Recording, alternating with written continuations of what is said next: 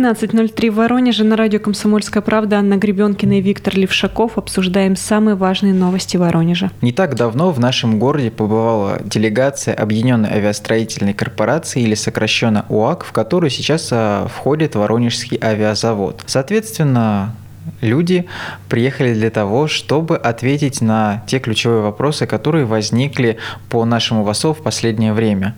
В частности, будут ли сокращена численность сотрудников на Воронежском авиазаводе, коснется ли это только управленцев или и трудовой состав.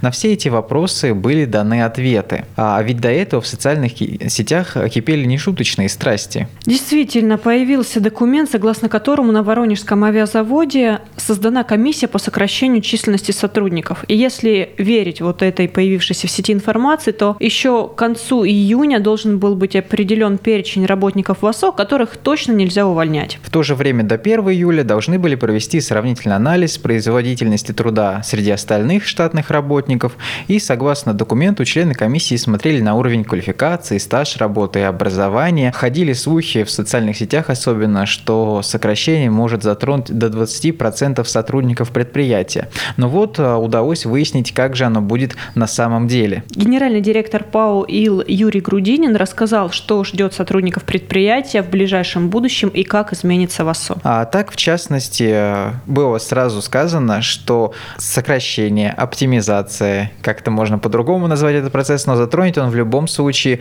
только управленческий состав. То есть э, обычным инженерам, сотрудникам, которые, собственно, заняты тем, что делают самолеты, производят то, на чем мы будем летать в дальнейшем, их все это не затронет. Более того, речь идет о том, что, скорее всего, будет набираться и усиляться производственная мощность, то есть понадобятся новые люди, которые будут собирать самолеты. Так что, в принципе, все те, кто переживал за свою работу, вряд ли лишатся ее. Но несмотря ведь на такие радужные позитивные заверения, все равно каких-то конкретных цифр, вообще конкретной информации очень мало, потому что все-таки не сказали, какое количество штата сократится, и упомянули лишь, что нужно проанализировать каждое подразделение, определить специальности, которые можно оптимизировать, и вот тогда будут приняты какие-то решения. Мне кажется, что э, как минимум для управленческого состава, ну, это достаточно такая общая информация. Действительно, сейчас а, на ВАСО работает 6,5 тысяч человек. Об этом рассказал исполняющий обязанности управляющего директора ПАО ВАСО Алексей Пузырев. При этом средняя зарплата у инженерно-технического персонала около 39 тысяч рублей в месяц. То есть это такая средняя сумма. Однако было отмечено на встрече, что предприятию важно побороться за большой серийный заказ. Вот если он будет, то соответственно, можно будет развиваться всему в ОСО. Тогда уже речь, скорее всего, пойдет и повышении зарплат, и о том, что э, сотрудников будут больше нанимать. Пока же действительно есть такая некая неопределенность, пока мы не знаем ответа на главный вопрос, что же будет делать ВАСО, что же будет выпускать. Также представители делегации ОАК заверили, что в Воронеже планируют развивать конструкторские кадры. Пока что это направление в Воронеже не сильно развито, но, опять же, по убеждениям, все впереди. А Виктор Богданов, председатель председатель профсоюзной организации ПАО ВАСО рассказал, как же, по его видению, должны развиваться отношения с сотрудниками предприятия. Сегодня мы, нам приходится первым долгом, чтобы сохранить предприятие, улучшить условия труда рабочих, чтобы была достойная, нормальная заработная плата, чтобы люди не получали, а зарабатывали. А на самом деле сегодня у нас в молодежи 30% и 1800 человек, которые сегодня от 5 до 10 лет уже отработали на предприятии. Это технологии, конструкторы, мастера и основные производственные рабочие, которые приобрели уже определенный опыт и умеют и знают, как работать, и они готовы сегодня выполнять любую задачу, которая будет ставиться вышестоящими нашими руководителями. Но ну, давай вернемся к главному вопросу. Чтобы люди работали, им нужно над чем-то работать. Вот не зря тот же Виктор Богданов сказал, что важно не просто получать деньги, их нужно зарабатывать, то есть нужно что-то делать. И это был один Но я из... думаю, что это не, не проблема инженеров, которые работают на, на ВАСО, на Нет, нашем. ну, конечно, нужен заказ, нужно, чтобы кто-то был заинтересован. И один из ключевых проектов – это тот же Ил-112В, о котором мы часто говорим. Это первый военно-транспортный самолет, разработанный в России ну, буквально с нуля. Со времени Советского Союза ничего подобного не делали, и он должен заменить Ан-26 и превосходить его по большинству параметров на 30-40%. Но пока это предварительные, конечно, цифры, но все равно они впечатляют. Однако до этого момента все равно не было определенности, когда же пойдет какой-то серийный выпуск, сколько вообще в год будет выпускаться данных самолетов. И вот Юрий Грудинин рассказал в частности и об этом. Давайте послушаем. 112 машине где-то с 21-22 года, поставляя серийные машины, должны выйти на объем выпуска 12 машин в год. В связи с этим мы сейчас единичку, которая поднялась в воздух 30 марта, сейчас э, приводим в летное состояние, дорабатываем самолет по ну, такому первичному объему снижения массы конструкции для вывода его в конце года на этап предварительных испытаний. Вообще этот самолет предназначен для транспортировки воздушного десантирования до 5 тонн легких образцов вооружений и военной техники, грузов и личного состава. Пробный полет Ил-112В совершил в Воронеже еще 30 марта, мы все помним об этом. Испытания продолжались около часа и вызвали вопросы. Все-таки, по некоторым данным, самолет не соответствует требованиям а, Минобороны или Минпромторга. А напомним, у Ил-112 были некие проблемы с весом. И Юрий Грудинин, в частности, рассказал, что сейчас идут мероприятия, скажем так, по похудению самолета. А, речь идет более чем о тонне на первой машине, которая была создана первой, и а, 2,5 тонны нужно убрать на следующих. Для этого модернизируют системы, применяют более легкие материалы. Есть вещи, которые пересмотреть пришлось конструкторам.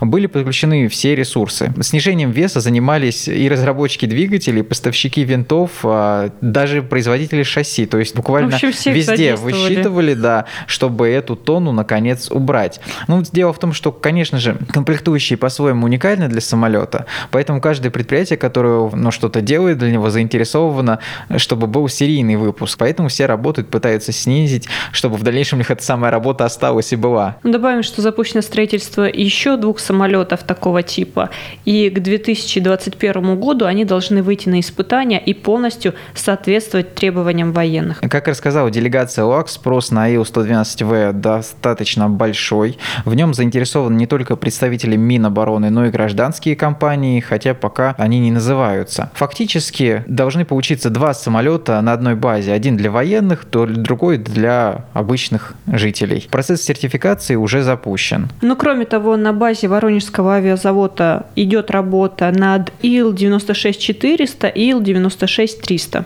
Да, действительно, осенью этого года первый самолет 400 уже был передан передан в цех окончательной сборки, а в четвертом квартале 2020 года он поступит на испытания в ИЛ. Этот самолет э, принципиально важен, как отметил Юрий Грудинин. Он э, должен открыть новую эру и нужно сделать, чтобы был заказ хотя бы на 6-10 машин в год, чтобы понимать объем производства, но пока какой-то конкретики по этому самолету все-таки нет. Более того, к концу года должно завершиться строительство новой взлетно-посадочной полосы. Она необходима, так как тот же Ил-96-400 тяжелее, и для него требуется полоса принципиально другого качества. Что же касается Ил-96-300, то сейчас в производстве находятся две машины. Они, предположительно, могут быть готовы к 2020 году. А в перспективе еще два самолета. В тот же день стало известно, что Новосо на техническое перевооружение и реконструкцию цехов окончательной сборки и летно-испытательного комплекса для производства того самого самолета Ил-112В выделит до 772 миллионов рублей. Об этом стало известно из документов, которые опубликованы на сайте госзакупок, а работы должны завершиться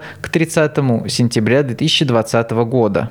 Источник финансирования – это, собственно, деньги ВАСО и средства бюджетных инвестиций. Работы затронут один цех авиазавода, и подрядчик должен усилить стены цеха, устранить дефекты, провести строительные работы по возведению нежилых зданий и сооружений. Победителя аукциона выберут 25 июля. Давай еще добавим немножко авиановостей, раз у нас э, пошла речь об инвестировании. Расскажем еще и о Романе Троценко и его холдинге «Новопорт», который стал, по сути, новым хозяином Воронежского аэропорта. Так вот, стало известно, что бизнесмен готов инвестировать в наши воздушные ворота оборота около 5 миллиардов рублей. Уже к сентябрю Воронежская воздушная гавань должна перейти под крыло компании «Профи», связанная именно с Романом Троценко. И инвестор отмечает, что рассматривает планы по строительству нового пассажирского терминала, а также почтового хаба. Действительно, он подчеркивает, что логистика в Воронеже такова, что наш город закрывает примерно 5 областей вокруг. Плюс э, пятичасовой довоз до Москвы на грузовом транспорте вполне возможен. То есть представьте, все посылки, которые вы сейчас получаете, могут еще быстрее приходить в наш город. С того же Алиэкспресса, с eBay, с Амазона можно будет заказывать, наверное, еще удобнее. Что ж, а Воронежский аэропорт действительно давно нуждался в обновлении. Он сейчас выглядит, в принципе, хорошо, но замечания все-таки есть. И будем надеяться, что, глядя на то, как изменяются воздушные гавани в Казани, в Петербурге, в Москве, в Ростове и других крупных городах, мы получим такое же здание. К тому же, возможно, мы будем летать из него на воронежских самолетах, на тех же Ил-112В, тем более, что они могут перевозить грузы. Почему бы не те же посылки, которые будут сортироваться уже у нас в Воронеже? Вот такая интересная схема. На этой позитивной ноте мы пока что прервемся и после небольшой паузы продолжим нашу беседу.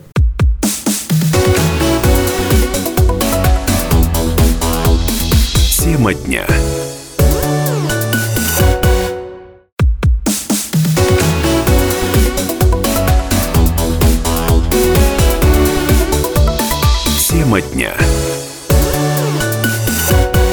На 97,7 FM Анна Гребенкина и Виктор Левшаков продолжаем обсуждать самые важные новости Воронежа. Перекрытие движения по мостам на улицах 9 января и Ленина должны не превышать 4 месяца. Такую задачу 22 июля на внутреннем рабочем совещании поставил глава Воронежа Вадим Кстенин.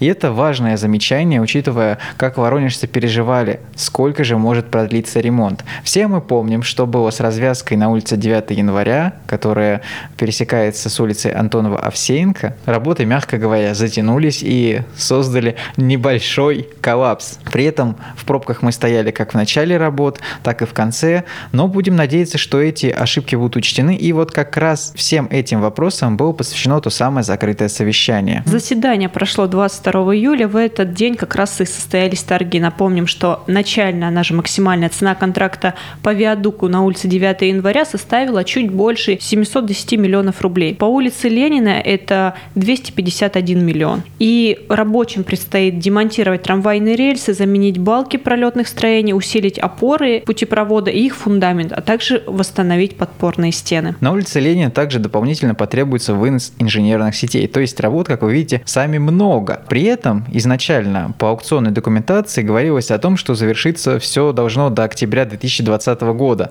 Понятное дело, у всех возник вопрос, а что делать, если два моста важных пути будут перекрыты на целый год. Как двигаться-то? Не встанет ли весь город? Наверное, основываясь именно на таких переживаниях горожан, губернатор Александр Гусев заявил, что ремонт этих двух мостов должны закончиться не в 2020 году, а уже в 2019. Действительно, отметив, что город э, не сможет двигаться, но, казалось бы, кто мог бы сомневаться. Подрядчики при этом для ремонта обоих виадуков на тот момент не были определены, поэтому то заявление тоже казалось непонятным. Когда же начнется ремонт, к чего ждать? Ведь, ну, мне кажется, даже если бы подрядчики были определены, согласись, очень мало времени остается до конца 2019 года, и мы представляем, что нужно как-то приступить к ремонту, сделать основной этап э, работ, и уже там где-нибудь в конце октября, в начале ноября начнется жуткий холод и снег. И как? Как закончится нормальный ремонт. Ну вот да, накануне как раз э, мэр города Вадим Кстенин отметил, что общее время проведения работ не может быть сокращено в разы, но срок перекрытия движения постараются минимизировать. И вот как раз зашла речь о тех самых четырех месяцах, о которых мы говорили. Но вот интересно, даже если так посчитать, если работы начнутся, например, в августе, до декабря нужно как-то успеть все сделать, интересно, получится ли? Ведь, но здесь второй момент интересный возникает. По словам -то все того же мэра, мэра, нельзя перекрывать виадук на улице Ленина и путепровод по 9 января одновременно. И в целом это логично, иначе это вызвало тот самый коллапс, о котором бы мы с тобой говорили. На первом этапе стоит задача обеспечить строительство технической эстакады для выноса водовода и электросетей на улице Ленина. В 2019 году он перекрываться, этот виадук, не должен. То есть все работы там, скорее всего, будут вестись в 2020 году основные. И они начнутся только после того, как виадук на улице 9 января будет полностью открыт. Но опять же, остается пока недопонимание по тому, когда все это будет происходить. Если мы опять же будем считать, что в августе стартует, например, 9 января, завершится перекрытие к декабрю, то вряд ли в декабре такой будет новогодний или предновогодний подарок, что закроет улицу Ленина. Скорее всего, это будет еще несколько позже, но пока рассказать о том, как же это будет на самом деле, мы, к сожалению, не можем. Администрация заранее проведет переговоры с заводами, которые изготовляют балки пролетных строений, чтобы обеспечить закупку, поставку материалов в сжатые сроки, потому что никто не хочет, чтобы лишнее время проводился этот ремонт, и нужно изначально вопросы со всеми комплектующими проработать детально, вплоть до проверки наличия на заводах всех необходимых деталей. О конкретных сроках перекрытия движения по путепроводу на улице 9 января будет известно после ряда межведомственных совещаний. Глава города поручил профильным управлениям заранее проработать пути объезда и маршруты движения общественного транспорта на время работ. Ну и, конечно же, мы сообщим вам об этом дополнительно. Еще одна важная транспортная тема. В администрацию Воронежа пришел ответ от заместителя мэра Москвы Максима Лексутова о том, что в наш город передадут на безвозмездной основе 15 троллейбусов. Э, Мосгортранс все-таки согласился бесплатно отказаться от своих машин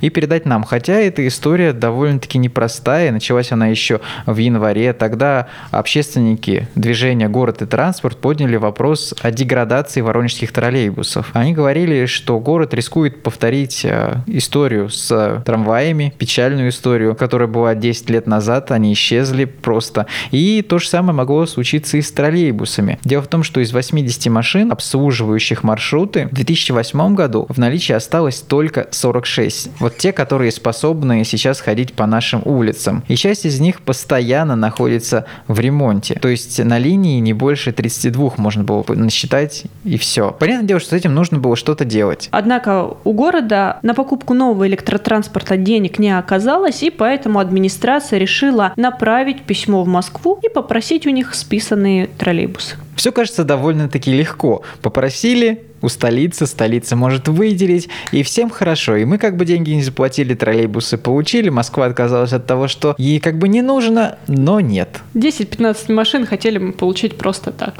быстренько. Да, это была хорошая схема в первую очередь для нас, тем более, что такой опыт уже был, столица отдавала свой транспорт другим регионам, но почему-то именно с Воронежем в первый раз отношения не задались, не захотели они отдавать нам свои троллейбусы. Тогда речь зашла о том, что на тот момент свободного подвижного состава для передачи просто не было. Все троллейбусы и так были задействованы на маршрутах. Тем не менее, работа продолжилась. Несмотря на вот полученный отказ, администрация города вступила в длительную переписку с Москвой, и в результате столичные коллеги оказались готовы безвозмездно передать троллейбусы. Действительно, в столицу сразу же были командированы представители управления транспорта для предварительного осмотра и отбора подвижного состава. Нужно понимать, что а, выбирали они в первую очередь из машин не новых, а те, которые отходили уже достаточное время по своим путям, маршрутам, и, возможно, некоторые модели были даже старее, чем те троллейбусы, которые ходят по улицам Воронежа. Однако работа была проведена, смотрели в основном на те машины, которые находятся в лучшем техническом состоянии и которые, конечно же, вовремя проходили капремонт. Но в ближайшее время эти машины мы вряд ли увидим, потому что процесс передачи достаточно долгий. После вот этого отбора и резервирования троллейбусов Мосгордума должна согласовать передачу имущества, а воронежские власти решить вопросы по доставке и дальнейшей эксплуатации подвижного состава. Но важно не только решить проблему доставки троллейбусов, но еще и обеспечить подвижной состав водителями. Это то, чем сейчас занимается Воронежская мэрия. Сейчас, да, нужна четкая координация с профильными структурами, которые все это урегулируют, потому что сеть, как видимо, будет развиваться, раз появятся новые машины. Руководитель управления транспорта Сергей Латынов Хатынин доложил уже, что подвижной состав осмотрен и отобран. Выбраны троллейбусы в хорошем техническом состоянии 2003-2007 года выпуска. То есть самому старому на данный момент всего 16 лет. Но несмотря на то, что возраст все-таки не маленький, все машины прошли капремонт и работают в настоящее время на линии. Мы вряд ли специалисты можем оценить, кажется, вот машине 16 лет, как она может хорошо работать. Однако те же общественники из города и транспорта и другие воронежские активисты отмечают, что в принципе троллейбусы, за которыми хорошо следили в Москве, могут проработать у нас как минимум еще 10 лет. Так что вот такая перспектива вырисовывается на ближайшее время. Нужно понимать, что в ближайшее время повысится проезд, наверное, не только в маршрутном транспорте, если мы говорим об автобусах, но и в троллейбусах. Соответственно, конечно, стоило бы ожидать больше, возможно, обновления, но посмотрим, как все это будет развиваться. Опять же, у нас много разговоров продолжается вокруг скоростных трамваев, метро и легкорельсового транспорта. Под каждым из этих названий при этом понимается что-то свое, что-то отдельное. Но так или иначе, электротранспорт в Воронеже должен жить. И будем надеяться, что вот этот шаг, эта закупка троллейбусов, это как раз понимание того, что нужно что-то делать в этом направлении. На этом мы сейчас прервемся и после выпуска новостей продолжим наш разговор.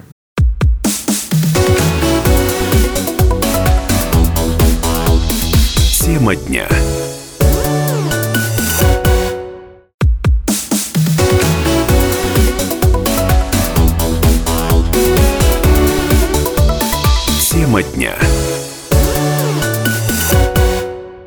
Гребенкина и Виктор Левшаков на 97,7 FM. Эм. Продолжаем обсуждать самые важные новости Воронежа и региона. Действительно, за последнее время накопилось много новостей, которые скрывают большие громкие темы, о которых говорил весь город в последнее время. Узнать подробнее о них вы можете на нашем сайте. Заходите на сайт «Комсомольской правды» в Воронеже. Развитие получила такая громкая тема, как авария вертолета под Воронежем. Помнишь, Аня, она случилась в Каширском районе? Да, 16 мая в трех километрах от села Кругло 51-летний житель Курской области, который летел на вертолете Робинсон, не справился с управлением, геликоптер рухнул на землю. К счастью, пилот серьезных травм не получил, а вот вертолет, который стоил 16 миллионов, получил такие повреждения, что ремонту он уже не подлежал. Принадлежала машина вертолетному клубу «Солнечный», к слову. А в ходе следствия сотрудники СК выяснили, что пилот вертолета слишком поздно увидел электропровода. Чтобы избежать столкновения с ними, повернул вправо вправо и снизился. Но этот маневр привел к неуправляемому вращению вертолета, из-за чего тот столкнулся с деревом и опрокинулся. Ну вот в тот момент, когда произошло это ЧП, мы разговаривали э, с человеком, который работал несколько лет в вертолетном клубе «Солнечный», и вот так анонимно он рассказал, что на самом деле э, провода – это очень большая проблема для всех водителей вертолетов, потому что часто на вот этих картах, по которым они ориентируются, провода никто не наносит. И их видишь уже в самый последний момент, а техника от такого столкновения, она просто приходит в негодность, и ей невозможно практически управлять. И то, что человек остался жив после такого падения, ну это просто чудо. Однако в отношении 51-летнего пилота все равно возбудили уголовное дело за нарушение правил безопасности движения и эксплуатации воздушного транспорта. Это 263 статья УК РФ. А ему грозило до двух лет лишения свободы. Однако суд все-таки учел, что пилот вертолета ранее не был судим, а по месту работы его охарактеризовали положительно, он участник боевых действий, и суд прекратил уголовное дело. Мужчине, правда, придется заплатить штраф – 100 тысяч рублей. Впрочем, в законную силу постановление суда пока не вступило. Ну, скажем, что это уже третья подобная авария за последние три года. Например, в августе 2016 года вертолет э, клуба «Солнечный» выполнял прогулочный полет и жестко сел на воду реки Воронеж в Рамонском районе. Пять человек тогда оказались в больнице. И также, по данным силовиков, вертолет зацепился за провода и упал. В 2017 году аналогичный вертолет «Солнечного» рухнул уже в Якутии. Тогда пилота из-за сложных погодных условий нашли только через несколько дней. И вот ведь мы так сказали, кажется, какая-то концентрация вертолетных аварий в Воронеже. Ну вот по, по крайней мере по сообщениям, которые нам поступают, но опять же все а, тот же эксперт, с которым мы общались на момент случившегося, говорит, что на самом деле аварий не так уж и много. Наверное, все дело в том, что когда происходит ДТП с теми же автомобилями, мы к ним просто привыкли. А когда падает вертолет, это что-то э, ну, необычное, Более, мягко говоря, с одной стороны, а с другой стороны, более пугающее. Как так? Вертолет упал, что произошло? Поэтому к ним, к таким авариям и приковано больше внимания. Перейдем к еще одной теме. Нелегальный облучатель, который раздавил пациентку в Воронежском областном онкодиспансере, в скором времени уничтожит. Действительно, утилизация состоится по окончании следственных действий. Напомним, аппарат был установлен нелегально и 14 лет работал без регистрации. Вся эта информация выяснилась после трагедии, которая случилась 22 мая на сеансе лучевой терапии в областном онкодиспансере. Из-за неисправности подъемного механизма пациентку просто зажало между столом и верхней частью облучателя. Сразу же после этого специалисты Росздравнадзора выехали в Воронеж, чтобы провести экспертизу. Силовики возбудили уголовное дело по статье причинения смерти по неосторожности. И вот э, в итоге специалисты выяснили, что действительно оборудование было не зарегистрированным и представляло прямую угрозу жизни и здоровью пациентов практически каждый день. Как сообщает Росздравнадзор, онкодиспансер купил радиотерапевтический аппарат в 2005 году, то есть работал он довольно давно, и, как сообщают в облздраве, его постоянно проверяли, он проходил технические обследования. Ну, на самом деле ситуация а, абсолютно непонятна с этим э, аппаратом. Эксперты Росздравнадзора проверили все 98 действующих единиц медоборудования онкодиспансера и подтвердили, что все работает в штатном режиме. Ну, также по итогам проверки врачебная комиссия наказала трех специалистов медучреждения, врача радиологического отделения, заведующего этого же отделения и заместителя главврача по химиотерапевтической помощи. Их привлекли к дисциплинарной ответственности. Давай перейдем к другим громким делам. Так, экс-директору Воронежского музея Костенки не удалось восстановиться в должности. В Центральном районном суде ему отказали в иске риски Напомним, что Виктор Ковалевский пытался признать незаконным его увольнение с поста директора музея. Мужчину освободили от должности с формулировкой «утрата доверия», а до этого его заподозрили в растрате 700 тысяч рублей во время оплаты археологических исследований. Виктор Ковалевский сразу же заявлял в беседе с нами, что считает неправомерным свое увольнение. Вместе с юристом они обратились в трудовую инспекцию. Там, правда, указали на процессуальные нарушения при увольнении и посоветовали обратиться обратиться в суд. Но вот видите, к чему это привело. Хотя адвокат и страна защиты Виктора Ковалевского утверждает, что не согласна с решением и намерена в скором времени его обжаловать. Ответчиком в этом деле выступал региональный департамент культуры, и заседание совпало с новостями о том, что бывшего руководителя этого ведомства Эмилию Сухачеву задержали. Ее подозревают в мошенничестве. Действительно, накануне следователи подтвердили, что в отношении 43-летней уже бывшей сотрудницы Департамента культуры нашего региона возбуждено уголовное дело.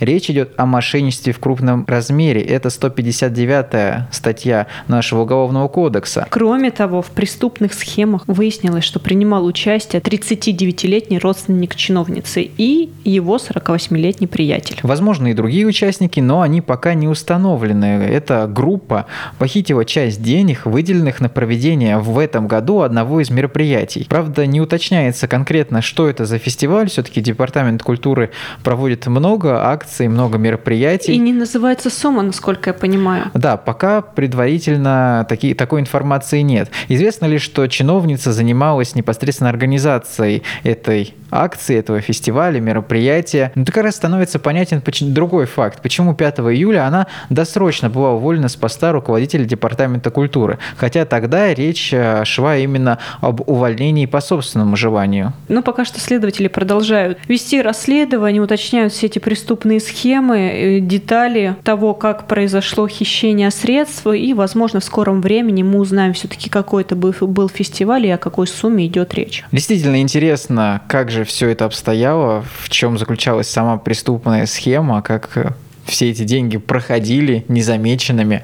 И как долго это продолжалось, самое главное. И говорится был ли это фестиваль... один фестиваль? Ну да, говорится пока фестиваль только 2019 года. Однако, как мы знаем, в Воронеже проходит много всего, и Эмилия Сухачева работала довольно-таки долго. Пока все это фантазии, но мало ли что могут рассказать следователи уже в ближайшее время. Ну и закончим наш обзор новостей на более позитивной ноте. Правда, поговорим также о фестивале. В Воронеже в сентябре пройдет прекрасная, на мой взгляд, взгляд, акция, фестиваль «Город-сад» и собираются на него потратить около 26 миллионов рублей. Действительно, это серьезная сумма. О ней стало известно на портале госзакупок. А, там был опубликован тендер на организацию и проведение в столице Черноземья фестиваля. Но пока электронный аукцион не проведен, соответственно, эта сумма все-таки может несколько снизиться. Масштабный ландшафтный форум пройдет в Центральном парке нашего города с 5 по 8 сентября. Заявки от претендентов принимаются до 12 августа, а аукцион пройдет 15. Победитель должен выработать общую стилистику территории, где пройдет фестиваль. То есть вот этот участок, кстати, площадь там довольно-таки внушительная, это э, примерно полтора гектара. Нужно все это декорировать в каком-то едином стиле. Но, в принципе, что мы рассказываем? Все воронежцы прекрасно знают, как город-сад проходит. Наверняка бывали там в Центральном парке «Динамо», когда все преображается, везде вот эти стенды стоят, какие-то раскрывающиеся огромные цветы, э, национальные... А композиции соломы только чего стоят? Стоит. Все это должен учесть и будущий победитель. А, должны появиться флаги, баннеры, нужно будет оформить ему входную группу и сцену. И, конечно же, обеспечить площадки для тех самых выставочных экспозиций, о которых мы с тобой говорим. В частности, уже известно, что на площадках появятся кресла-подушки, на пруду разместят 25 желтых кувшинок, смонтируют скульптуры животных из каменных валунов, появится этнодеревня, площадка с ретро-техникой. Тематические мастер-классы будут проводиться на всей территории. Также нужно будет победителю организовать фотосъемку и техническое оснащение, информационное сопровождение фестиваля и пригласить хорошего ведущего. То есть, что сделать все возможное, чтобы фестиваль прошел на высшем уровне. Напомним, что в прошлом году фестиваль посетили около 280 тысяч человек. Количество, конечно, внушительное. И обошелся ландшафтный праздник облбюджету в 24,5 миллиона рублей рублей. Но вполне возможно, что еще рано говорить о том, что город-сад подорожает до 26. Возможно, вполне, что э, исполнитель, тот самый победитель будущий, он все-таки снизит сумму до тех же самых 24,5 миллионов. Ну а через месяц мы ждем вас на городе Саде, там обязательно будем работать и мы. Если вам все-таки не удастся добраться до Центрального парка, вы, конечно же, всегда можете зайти на наш сайт и узнать подробные информации, а можете зайти на него и сейчас. Все самое актуальное на сайте Воронежской комсомольской правды. На этом наш эфир подошел к концу. С вами были Анна Гребенкина и Виктор Левшаков. До новых встреч.